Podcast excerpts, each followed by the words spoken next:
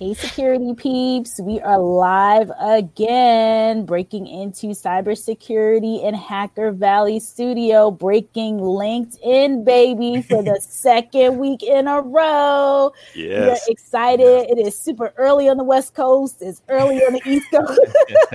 the sun is just coming up. You know, folks out here, Chris Co- Cochran is, is in his mansion looking at us from, you know, that big, huge, bag. you can't even call that a yard. What's that? A golf course he has going on uh, behind him? It's just a nine-hole golf course. Yeah, a, a, little something. A I, I, just joked around that they're paying y'all too much out there. You know, we gotta, we gotta start. We gotta make our way over to the West Coast. Like we're slumming it over here in the DC area. So oh, I am Renee Small from Breaking Into Cybersecurity. I will let all these wonderful folks introduce themselves. So Chris Cochran, you want to go for it? Go for it. I guess we'll go around the real circle this time. Yeah, let's do a real circle. hey, how's it going, everybody? Chris Cochran from Hacker Valley Studio, uh, lead threat intelligence at Netflix, and I've been in cybersecurity for about twelve years. Cool. Good morning and happy Friday, everybody. This is Ron Eddings from Hacker Valley Studio, also security architect and security architect manager at Palo Alto Networks. Hi, I'm Chris Foulon, uh, senior security consultant with GRIMM, and my sidekick right here. Um, been in IT and security for the past 12 or 14 years, something like that. Lots count. so I get to hang out with all these. See, I think women in America are like you know, I get all of this this this handsomeness early in the morning. I like being the queen of this little show we got going on. You here. are. Yeah, you, yes, indeed. get a lot of love in the security space. Um, so today we are going to talk about all of our different um, paths to security. One of the things that comes up quite often is especially from well we get it from two different groups. We get it from people fresh out of school i call early career talent so you're real newbies you know fresh out of college. And then we get folks who are transitioning so people who have been attorneys and have been you know in other areas have been librarians have been sales folks in different other industries and they transition over into security. And so we've all learned that there's no one path. There's multiple different paths to security. So uh, Chris Cochran said, why don't we all talk about our paths to this space um, to kind of share with people and let people know that there's not one way to get here. So, who wants to start? So I say let the guy with the idea go. Let's, let's I, knew, I, I, knew that was going to happen. I you knew it. I was like, I'm going to wait to the I'm going to wait to the end, and I'm going to close the show with some amazingness. But now I'm not prepared. Uh, no, so uh, I my story actually began right around high school. We had just uh, transferred uh, from one school to another. It was my 10th grade year, and I had missed the cutoff for this uh, program where folks in my high school were getting their CCNA. And so uh, a lot of my friends, they were doing all this computer stuff. I'm like, hey, how, how do I get in this computer stuff? This stuff seems so cool. And they were like, oh, just go, go, go get a book. And so I was like, oh man, I got to get a book my mom gave me $75 for back to school money, you know, being in a new school and everything. And I took that money and I spent everything on an A plus CompTIA book. And I was like, nice, I got a book. My mom was mad. Maybe she's okay with it now, but uh it was uh it was crazy because I read it like a novel. I just read page after page after page. And so I would come and I'd see my friends and I'd ask questions and it'd be like, man, you're really picking this stuff up. I I started tinkering around, taking old computers apart, seeing how they work, seeing the different components and stuff like that. And it had largely died um, between high school and a little bit of college. And when I went in to join the Marine Corps, I uh, I scored pretty well on the ASVAB, and so I was like, oh, I'm going to do this thing called intelligence. I, I think I'm a, a, decently intelligent guy. You know, maybe I could do some intelligence. And then I finally uh, got into my job role and things like that. And come to find out, there's an aspect of intelligence that is concerned with computers. And so I, I finally got to to stoke that fire of, of, my love for technology and computers. and I did stuff for the government. I was at United States Cyber Command for about five years, uh, doing threat intelligence type stuff. And then I broke into the commercial space by building my own company. Um, I, I'd say that is one of the quickest ways I learned about cybersecurity, about business, was building my own thing. And so that's why one of the the pieces of advice I give folks is to build a project or start their own thing in order to like really like learn about the nuances of whatever you're trying to get into. And so, you know, I was at Mandiant for a little bit. I did a Booz Allen stint and then ultimately ended up at Netflix. You know, one of the the best companies in the world in tech, and uh, it's been it's been amazing. That's an amazing background. When you when you describe all those companies and and that journey, I'm always so curious about like how did you find those opportunities? Like even when you told me you were going to Netflix, I was like, wow, like I never even thought of applying at Netflix. How'd you Same find all those opportunities? yeah, so uh, it's a mixed bag. So sometimes I went out looking for a better opportunity. Maybe it was a niche I was trying to get into, but a lot of times opportunities come to me. I, I pride myself on my ability to connect with people, and so I connected with Alex years before that he even reached out to me to come join Netflix. And so, you know, network is so important, and I, I can't foot stomp that enough. You know, talking to people, you know, connecting with people, and not not connecting with people because you need something. Like genuinely have deep connections with folks, and they'll think of you whenever opportunities arise. That's such a good point that you make um, to really define your network or to start networking way before you need an opportunity.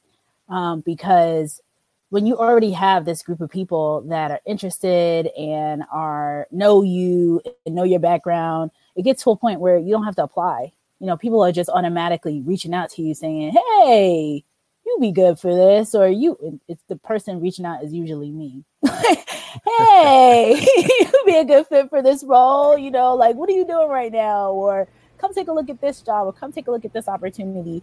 And it usually comes from a year before, two years before of, or multiple years before of networking and connecting with people in organizations, in um, nonprofit, in the nonprofit space, just in the community of being with folks that are your peers or some people are going to be the people that you'll learn as and especially for folks who are breaking in and people who are more seasoned know this.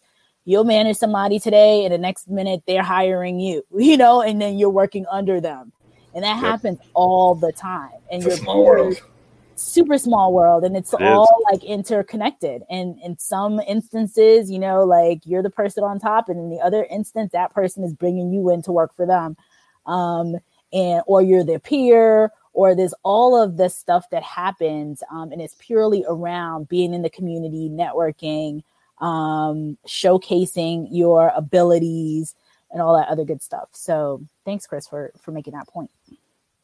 Yeah, absolutely. Oh, and uh, just to let everybody know, go ahead and drop your questions in the comments. I'm actually monitoring it, and not not having Renee read everybody's stuff. Ron, um, what's what's your what's your backstory? For me, it's uh, I want to say a little similar in some regards as Chris, but very different also. Um, I got started at a very early age. Also, um, I didn't get my first computer, like family computer, until I was around 14 um, but when I got it, I got immediately hooked, and I would like love to stay connected with my friends on AOL, Instant Messenger. Everybody knows about that. So uh, one day, me and my friends, we used to like be in chat rooms and whatnot. So uh, I got a stray message from someone random, and if anyone has used AOL Instant Messenger before, there was a feature called uh, like direct message where you could send files and whatnot. And this person sent me a direct uh, it wasn't a direct message it was like a different feature but either way it allowed you to send files. And this person sent me a file and all of a sudden my cd drive started opening up and my computer started restarting and i was like what is going on and how is this even possible? But i knew it was that because really right after that happened um like i had these restarts and everything started acting weird so when my computer finally stopped acting crazy, I came back online and I messaged the person. I was like, "How did you do that?" I got to know. And surprisingly, they told me exactly how they were using this uh, software called ProRat. Uh, old school rat back in the day, but it taught me a lot about how remote access tools work. And I kind of just snowballed from there. I started learning about Java, didn't really have any success there. I really just bought the books, stared at them, and didn't make any progress. Then um, started learning about Python. Same thing happened. Started reading the book, but nothing was really clicking. Um, ultimately, I started taking some, uh, started working at this uh, public access channel. And surprisingly, Marcus Carey walks into this public access channel. He's uh, author of Tribe of Hackers and I'm around 17, 18 years old, and I'm reading this Cisco networking book. He's he asked me, he's like, Hey, I see you reading this book. You know, what do you know about cybersecurity? I didn't know much, and I was like, but I am a hacker. I told him proud and I was like, I'm a hacker. And he asked me to type in some commands and that was the first time I had ever typed in like a Linux command in front of anyone. I, I didn't even know anyone that knew Linux. Like uh, a lot of people in my high school, they weren't uh, into programming or technology. So I was really doing this with public resources and random people that I met on forums and chat rooms. Uh, but Marcus Carey was like really the first person I met in cybersecurity, and he laid the path out for me. He told me you got to get these specific certifications you got to start going to uh, job fairs you got to start doing all the things that a professional would do to get a career in cybersecurity. So i really uh, embodied that and just ran with it and he was he was very right very correct. So uh, i started community college at aacc in maryland. Shout outs to anybody from maryland on the on the stream um, and my first instructor, his name was Chad Price, also a very active member in cybersecurity in the cleared space. Uh, he was working at Booz Allen, and he mentioned, "Hey, you know, there's no age limit on when you can start working. You can start working immediately if you want. Um, but you know, there's certain things that you got to get better at. I see that you're a know-it-all. That's not a good look. You got to suppress that and really get good at these things that you think you're good at already." So I took around like one month just sharpening my skills and I came prepared for the interview. And Booz Allen was the start of my professional cybersecurity career. And from there, just had a lot of success uh, from leveraging my mentors, my network, leveraging people like Chris uh, when he moved to California. You know, we're now best friends, collaborative partners, and building a platform together. Now we have you two in our lives. So I think, you know, the journey continues now, like creating more best friends and more people that want to make an impact and oh. a change in cybersecurity. I'm touched. I know. Hugs on heartstrings hug. Yeah. Hey, hey, Ron, that, that's great. Thanks for sharing and thanks for being vulnerable about saying that, you know, the folks thought you were a know-it-all. I'm sure there are people that have, you know, a chip on their shoulder. Maybe they they've you know brought themselves up in some ways and so they have a, a, bit of maybe maybe insecurity about you know what they're able to do and so they kind of come off as as as cocky or anything like that. What would you have to say to those people that they're like you know i, I want people to see that i'm great but i don't want to show any of my weaknesses. What would you say to those people?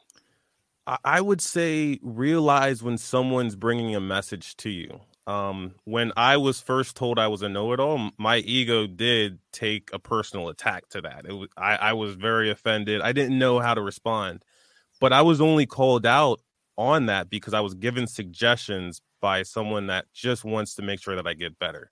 So I would say if if uh, you ever find yourself in this position where maybe you feel like you're coming off as a know-it-all, or someone has called you that, uh, realize that there's probably suggestions and subtle things that they've been pointing out that you might have a weakness in, but you're just too blind to uh, focus on that because you feel like you already have that information.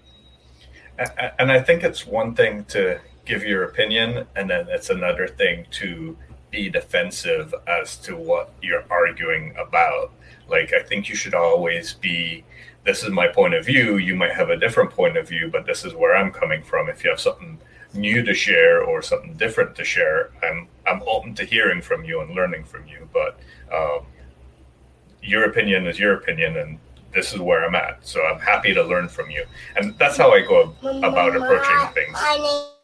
I think Another it's especially pers- true for like anyone who's your mentor. Um, I I've learned the hard way and the smart way of how to acquire and retain mentors, and I think if there's a suggestion, you can't be defensive to it. You got to just kind of take it because it might take a year, two years for that suggestion to really click in your mind for what that message was intended for.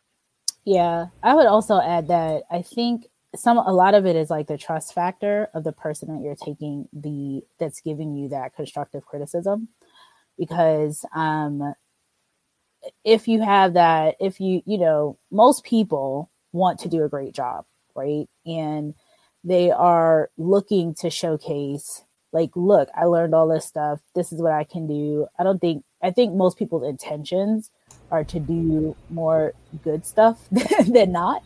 Um and so if you're on the receiving end of this constructive criticism, it could take a blow to your ego.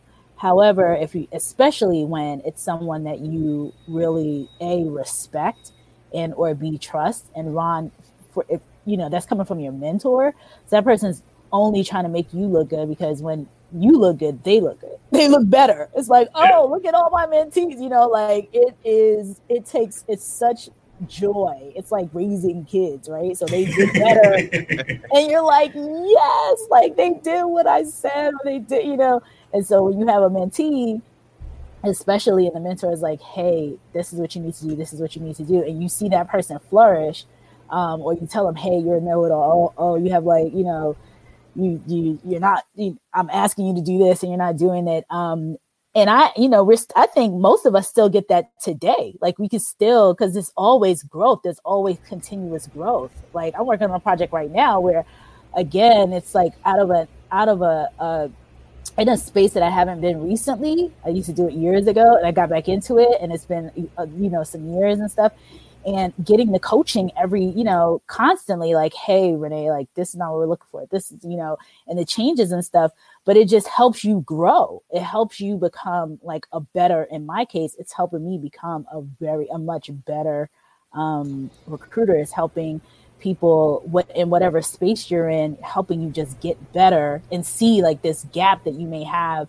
that you a either aren't focused on right now aren't paying attention to and you know if you do throw in like if if i i'm just not arrogant. I'm like okay you know i want to get to the end result. So okay mm-hmm. like let's make these changes.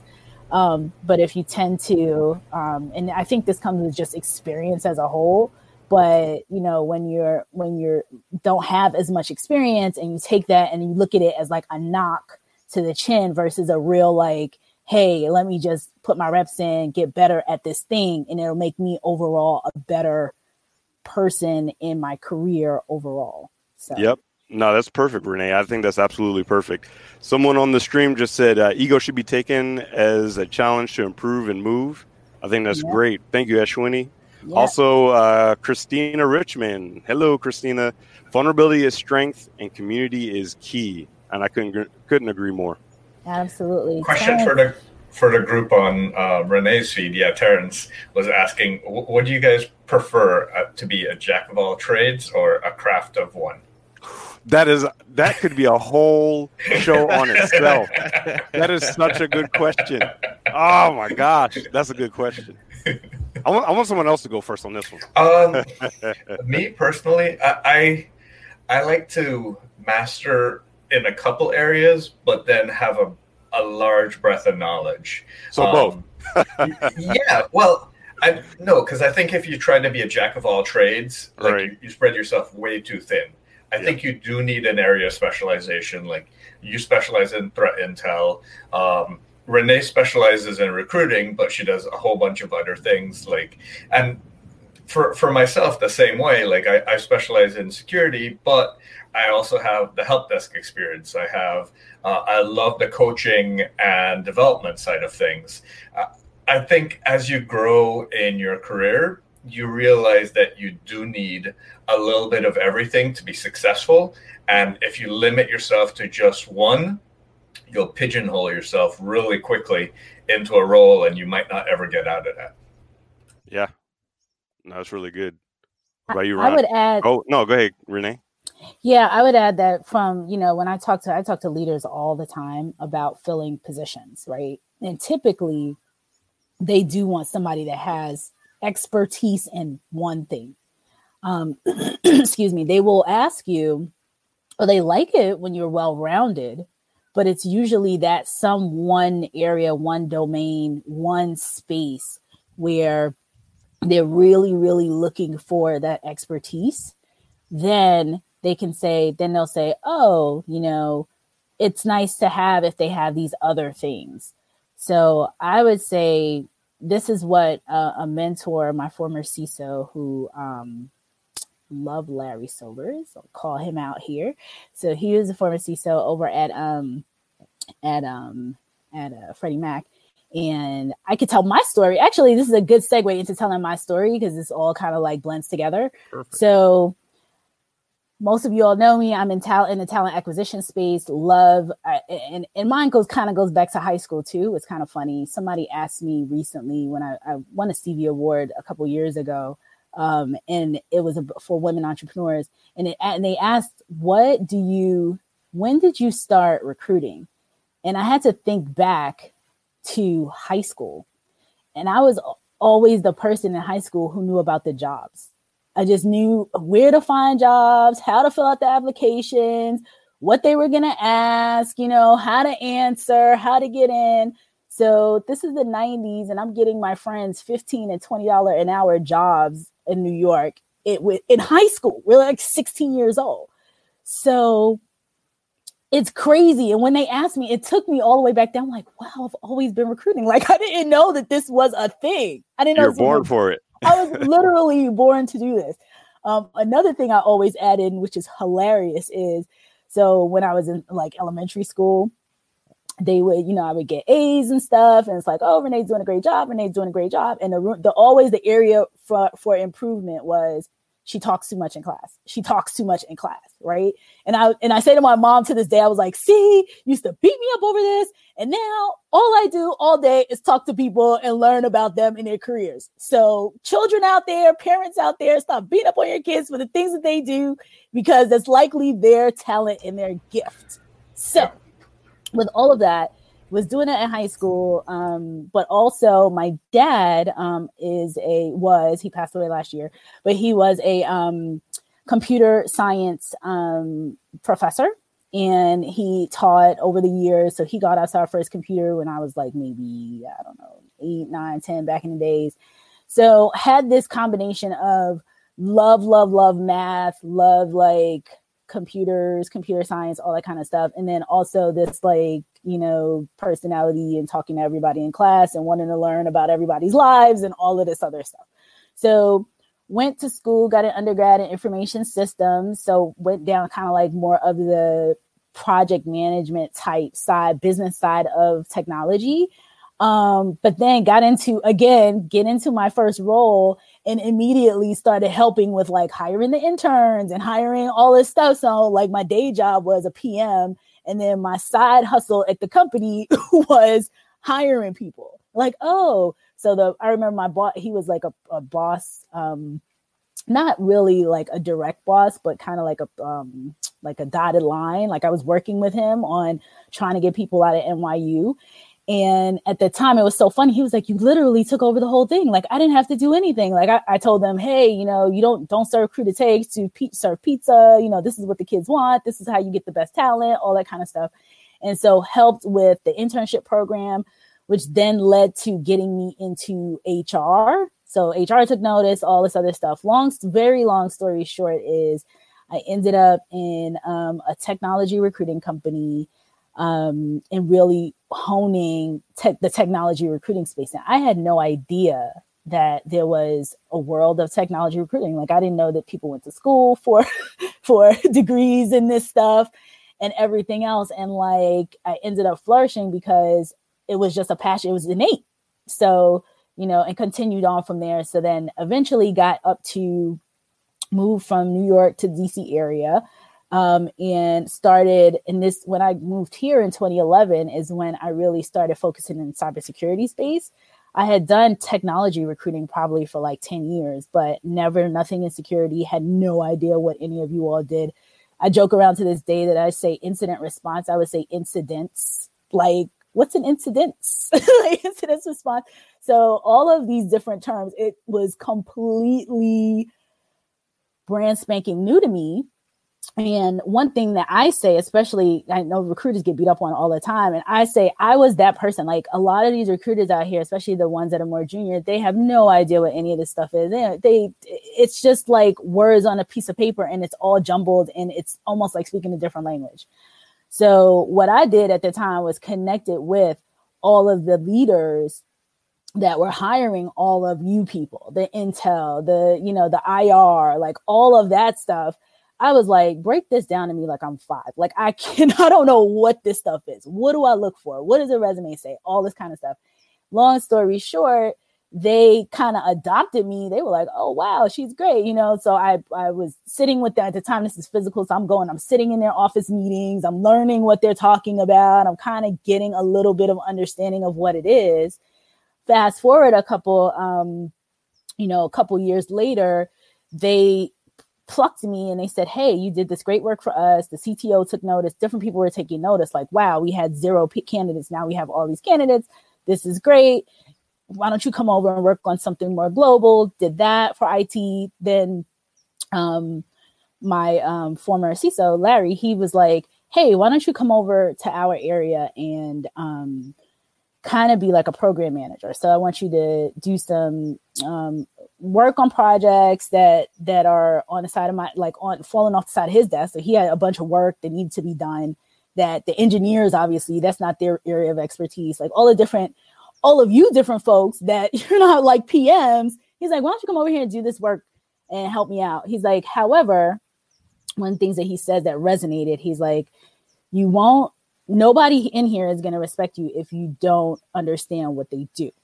So he put me in the SOC. He made me like say, he's like, you're going to learn this stuff. So I sat there and I was a SOC analyst and I saw learned Splunk. That's how I connected with some of the Splunk buddies that you see come on. So learn Splunk, got in the, in the, in the team with the guys and everything, mostly guys, and really understood what it was like to be a security professional. I call myself a baby security professional because I was in there in the trenches and I mm-hmm. saw and it really it really really made me a better recruiter because now I'm seeing the turnover, I'm seeing what people are getting pissed off about. I'm seeing like, wow, look at this industry where people are mad. Usually people in their jobs they're mad and they complain and like they stay they stay, right? I see people, they're mad, and then next week they're like, okay, I quit. I'm like, wait, whoa, whoa, whoa. You were mad like last week. What are you talking about? Because the industry was so hot, you know? So to that, to to you know, to get to the point of how I got here, and that's how I got here, and then eventually kind of like went out and started doing it for my for myself, doing um, you know, my own my own consulting, working on people's projects and cybersecurity stuff and all that. So that's how I kind of like got to to where I am today. And one of the things that I'll say all the time is taking that that that mentorship, that understanding the community, that being a part of the group and really interacting and building the relationships is so key. The first couple off the first couple contracts and stuff that I got, it was all from people who I knew. It was all people that were like, oh yeah of course why wouldn't we you know why wouldn't we bring you on? Because you filled all our positions at this company you did all the work over here. Like we know that the work that you do we we experienced it we know it so of course we're going to bring you on.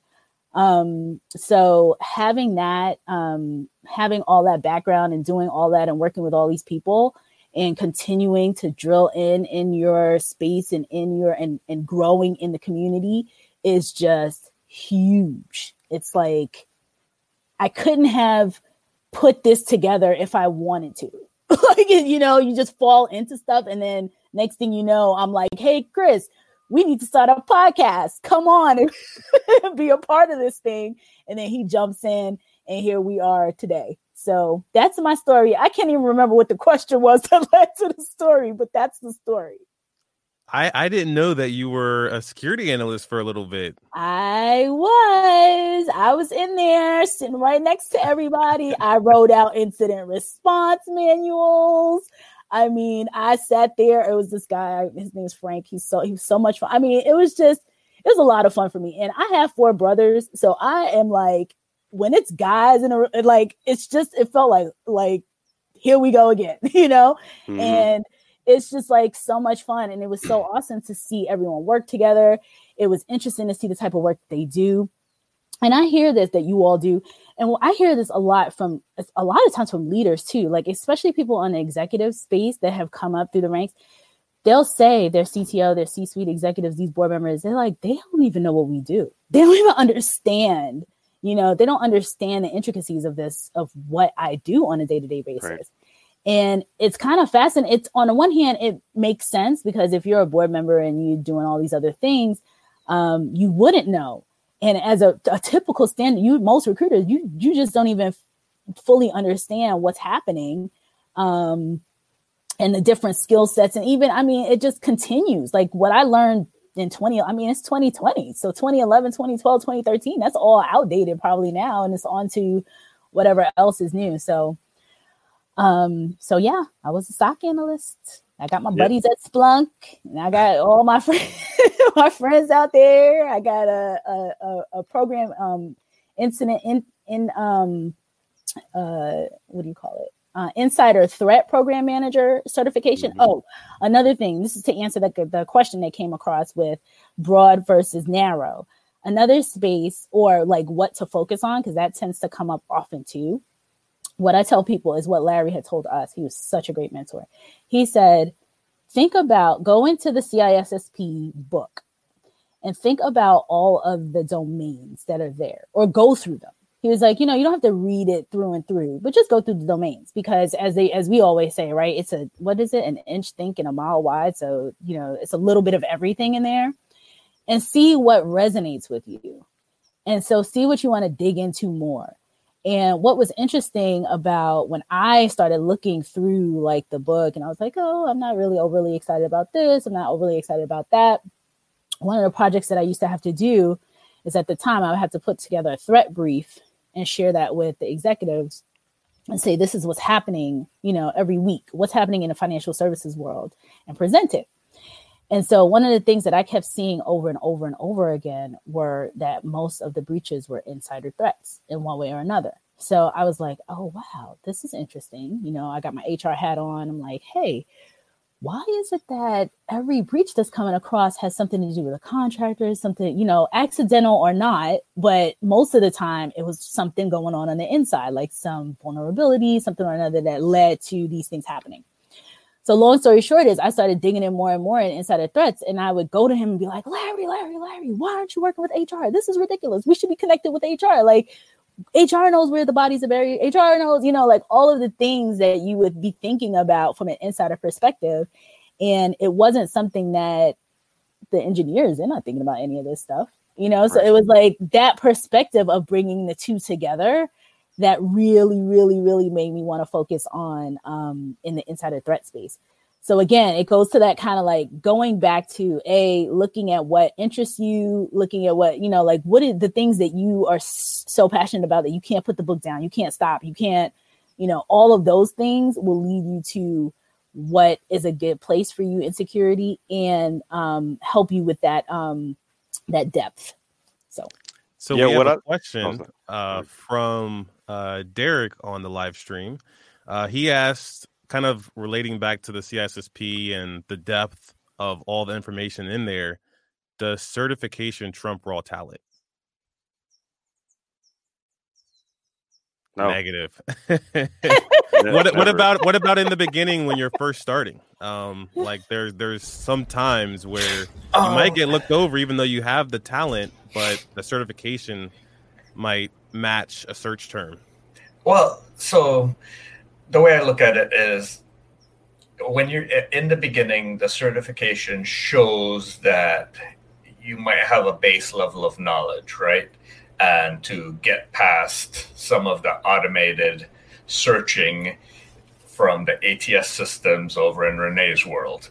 Um, but outside of that, like once you get to a real person, if you can't speak to the field that you're in, even though you have that certification, um, I'd say you get dumped right then and there. Yeah, it's a certs are great for it, it's kind of like you go to school, you get a degree. So you get your bachelor's or you get your master's in cybersecurity, you know, like Chris has on his wall, does not show that you actually can put your hands on, can do the thing. So people say all the time, um, experience trumps all, and it is the truth. Experience, if you actually can put your hands to keyboard to a keyboard and do what it is that we're asking you to do, that trumps certs, it trumps degrees, it trumps everything else. However, when you're new and you're trying to break into the industry or you're segueing into the industry from a different industry, having a certification shows that you have a certain body of knowledge, to Chris's point, and that you understand um, that you have a baseline knowledge. You know everything that Chris said. You you have the baseline knowledge. You understand what's going on. You understand the terminology. You're not coming in completely blind, but the effort that people sometimes people put into a ton of certs, I would be putting into actually doing what it is that you want to get done. What do you guys think? Yep, no, I, I agree with that. I think you know people do look for certifications. That's true, but they also look for technologies, right? What technologies are you comfortable with? What are you proficient in? If you have a list of all the technologies that people are looking for from a, a technology technology perspective, some something's going to highlight to that the hiring manager to the recruiter uh, to show that like hey this, this person's doing all this stuff they might not have any certs but they might have the requisite skill set that we need for our role so speaking of technology like it changes every three months. Like you could be a master at this one tool and then this new tool comes out six months later and that's the new hottest thing. Like mm-hmm. do you really want them to be focused on something that's tool specific or maybe have the methodology in mind to know how to use any broad set of tools to get the right answers? I mean it really it really depends because sometimes there is only one technology in a, a specific space and then but once they learn like the basics and how to you know what is the decision logic behind it and then something new and hot comes out then maybe they'll be able to adapt. And one of the, the things that i said i say quite often is one of the best skill sets you can have is mental agility in cybersecurity. So being able to go from one computer language or one technology and use that knowledge to transfer to another. And so yeah you, you can you know dive deep on different technologies but now you're working on the skills of learning those technologies just like languages. If you learn two or three languages what's another language? Is you you already have the skills to learn quicker than somebody that focuses on something else. Yeah kelly wants to know what about if you have the opposite? She knows someone who'll be good in cybersecurity but needs help navigating in. They're currently studying criminal justice. I, I would say for someone in criminal justice, like um, doing threat hunting, doing insider threats, doing anything where you need to pull on a string to get more evidence to find what the next part of the threat is. Like mm-hmm.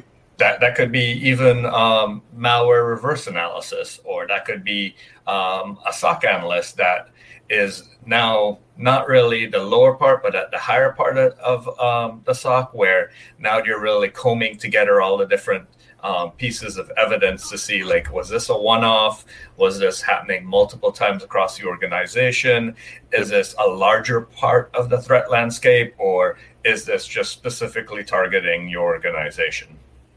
Threat intel. Hey, hey, real, real quick, I, I, actually wanted to go back to Renee's story for a second because I think it's such an awesome example of the craftsman slash craftswoman mindset because you you had your niche of building relationships and recruiting people, but then you started to reach you started to reach into the technology space, and that's that's awesome because there are some people that focus on recruiting and that's all they do. They just get really good at that, and that's completely fine but you wanted to take that next level and actually be somewhat of a practitioner and i think that's awesome for people to hear yeah it, and it's such a it's just such a unique experience and i have to say that i was given opportunities too by like again building relationship with the leaders there So they would be like, "What do you want to do next?" You know. But it got to because the prior work had shown so much. You know, like you, they had so much results from the other things that I had done. They're like, "Oh, we think you'd be a good fit here. We think you'd be a good fit there." So it's kind of putting in the work you know in your space again getting that niche understanding what you do really well and then those other opportunities that they come up and they're like well you did this well kind of like chris to your point with the learning the languages. Oh she did this really well and she did that other thing well so she probably could come over here and do this too you know? And then being able to get in there um, and learn and be a part of that team like be in the team it's like completely different than being a recruiter on the other side of the wall. Because the retention stuff, like I really, really where what my real passion is around is a part part of like retention. Like what does it take to retain teams? Like really building teams. Some of the stuff that Dr. Dan and I talk about um, on Mondays is around coaching, the coaching mentality, the team mentality, you know, what good bosses do. You know, if somebody like Larry calls me tomorrow, he's like, hey, I have an opening. I might just shut everything down and go work for Larry. You know, like we all know that you get to a certain point where you just you work for the person. Like whatever, most of the time it's you know, obviously they can't just go, Oh, I'm starting a restaurant, you want to come cook. But if it's something in the space, you're likely going to follow people who were amazing, who were drivers. And he wasn't when I say he wasn't like an easy, per- like he challenged you, he gave you work, like you came home and you had stacks and stacks of things to do, but it just made you a better person. It made you a better, more efficient um, person. And there's many of them. There's John Skill. I mean, there's so many people that um, have afforded various opportunities. Um, so yeah, it, it's a it's a really unique experience and it's cool and I love it and I love love love um, all you folks in security as you can tell, um, and love bringing in new people into the field and like helping them navigate how to get in. So speaking of retention, most of the times people leave bad managers or bad leaders and not the job itself. Yep. There's no 100%. such thing as a bad team. It's just bad leaders, right?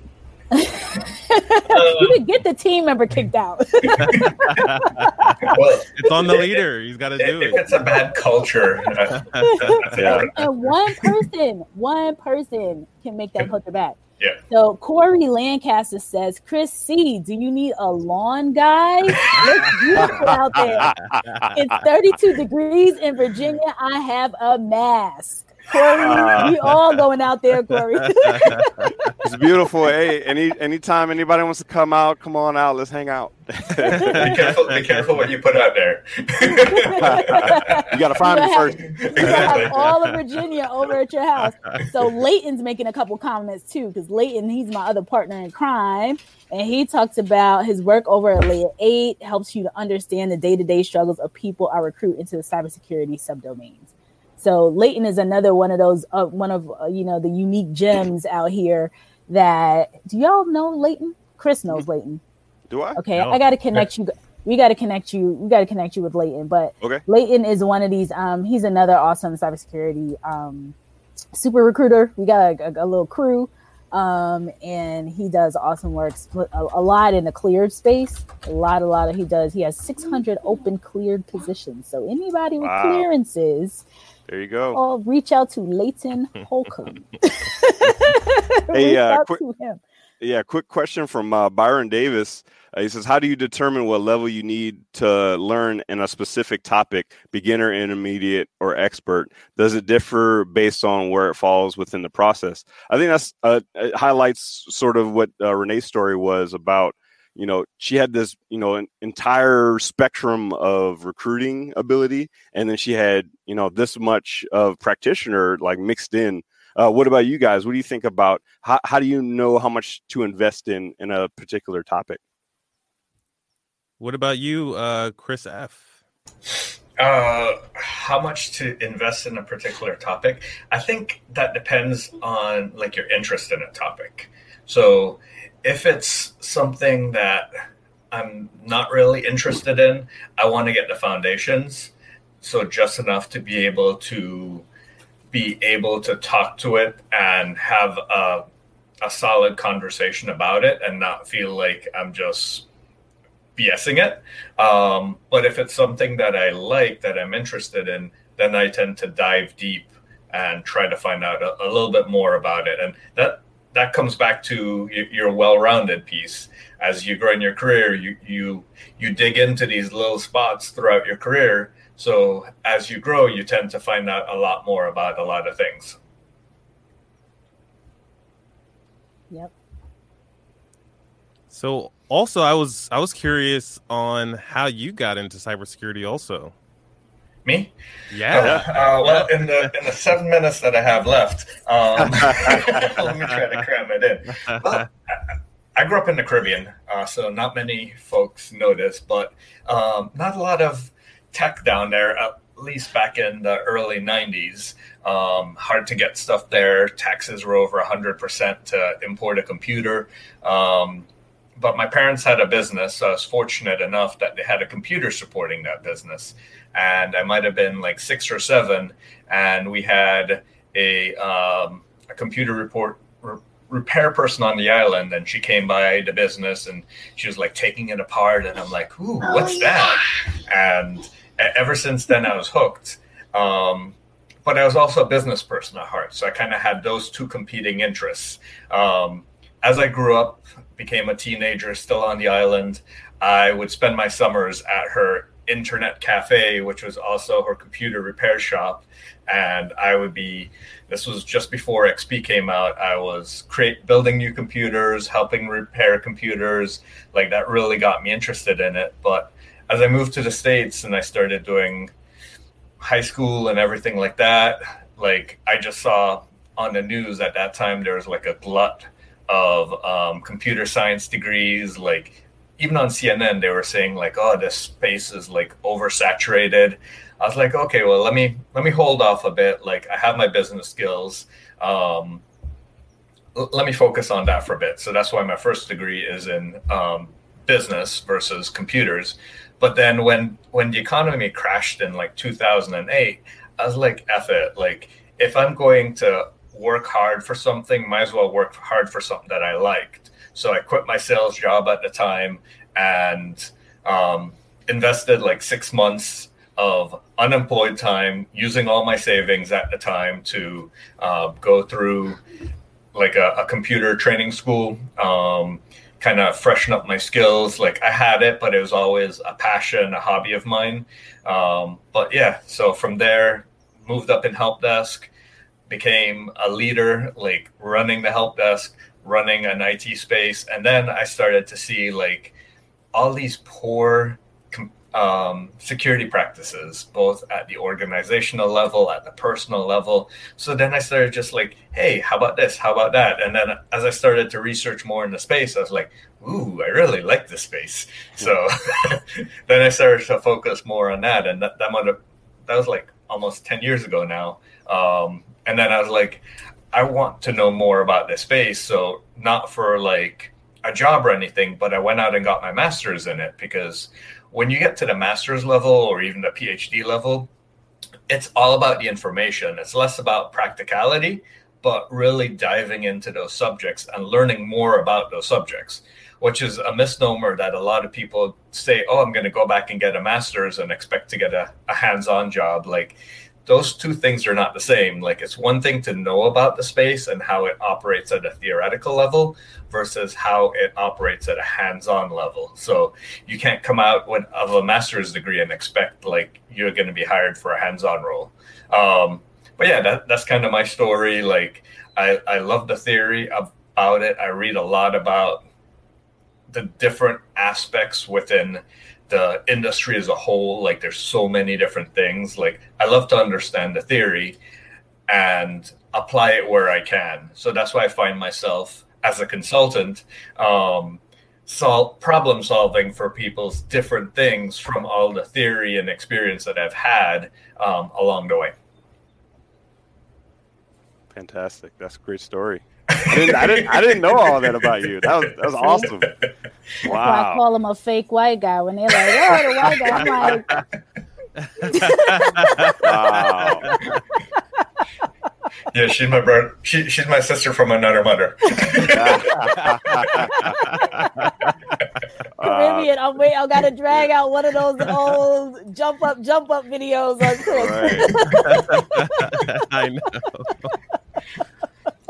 There's probably a lot that we don't know yet. Luckily, social media wasn't wasn't that popular back then. oh, oh, man, this, this, has been another great conversation. I almost say next week let's t- dive deep on that jack of all trades versus a master of one because I really love that question. Uh, I have some great great insights into that and uh, some good personal stories. So uh, yeah, this is great. Uh, we got to keep doing these. Sounds For like sure. a plan. For sure. There's been some comments coming through. I just want to make sure I say Cherie says, um, love Chris's story. Chris F's. Everybody loves your story. Um, and then China says, if you haven't been able to get into an entry level SOC and security due to no experience, should you try for a regular help desk role? We typically Absolutely. say yes. Usually we say yes. Um, so yeah, I just wanted to make to share a couple of the comments that are coming through um, because there's a lot of chatter going on, but we're at the 51 minute mark. So, you know, we got to get back to work All of us got to get back to work here. So I know Chris Cochran, you were saying we're going to next week we talk, we're talking, um, um, not Jack of all trades, master Jack, of none. Jack of all trades, master of none. Come with your questions. We're trying to figure out a good time, but it's kind of tricky because we all have day jobs. So we're trying to squeeze in when we could do this. Um, so we will make it. Oh, and we're getting chats from LinkedIn, from um, from um, YouTube. Yeah, that, that's the Byron question I, ah, I read. Ah, yeah. Awesome. Yep. I like that. Got to kind of spread this out. Next, next week, maybe we'll take this on Facebook too. yeah. Gotta go everywhere. We, we, had a few other questions exploding. we didn't answer too. there was a question from Chris uh, Rathke uh, that I'm going to follow up in a DM uh, with you, Chris. He said, any strategy in intentionally avoiding certificates to filter out hiring companies that do, that don't have the power to look past the HR paper qualifications? Mm. Sounds like a deep question to have. That is a deep that, question. That's a question that I'm gonna follow up with Renee on because she probably has an answer on that one. Oh yeah, I'm sure she does. Yeah. I gotta jump. Love yeah, you We, we gotta we gotta jump. So yes. next week we will follow up. We'll start with that pressing question. Yes, indeed. Yes. All right. Well, thank you, everyone. Breaking into cybersecurity in Hacker Valley Studio mashup breaking linked in once again, once a week, every Friday at some time. Sometime. Bye, everybody. Bye, everybody. Awesome.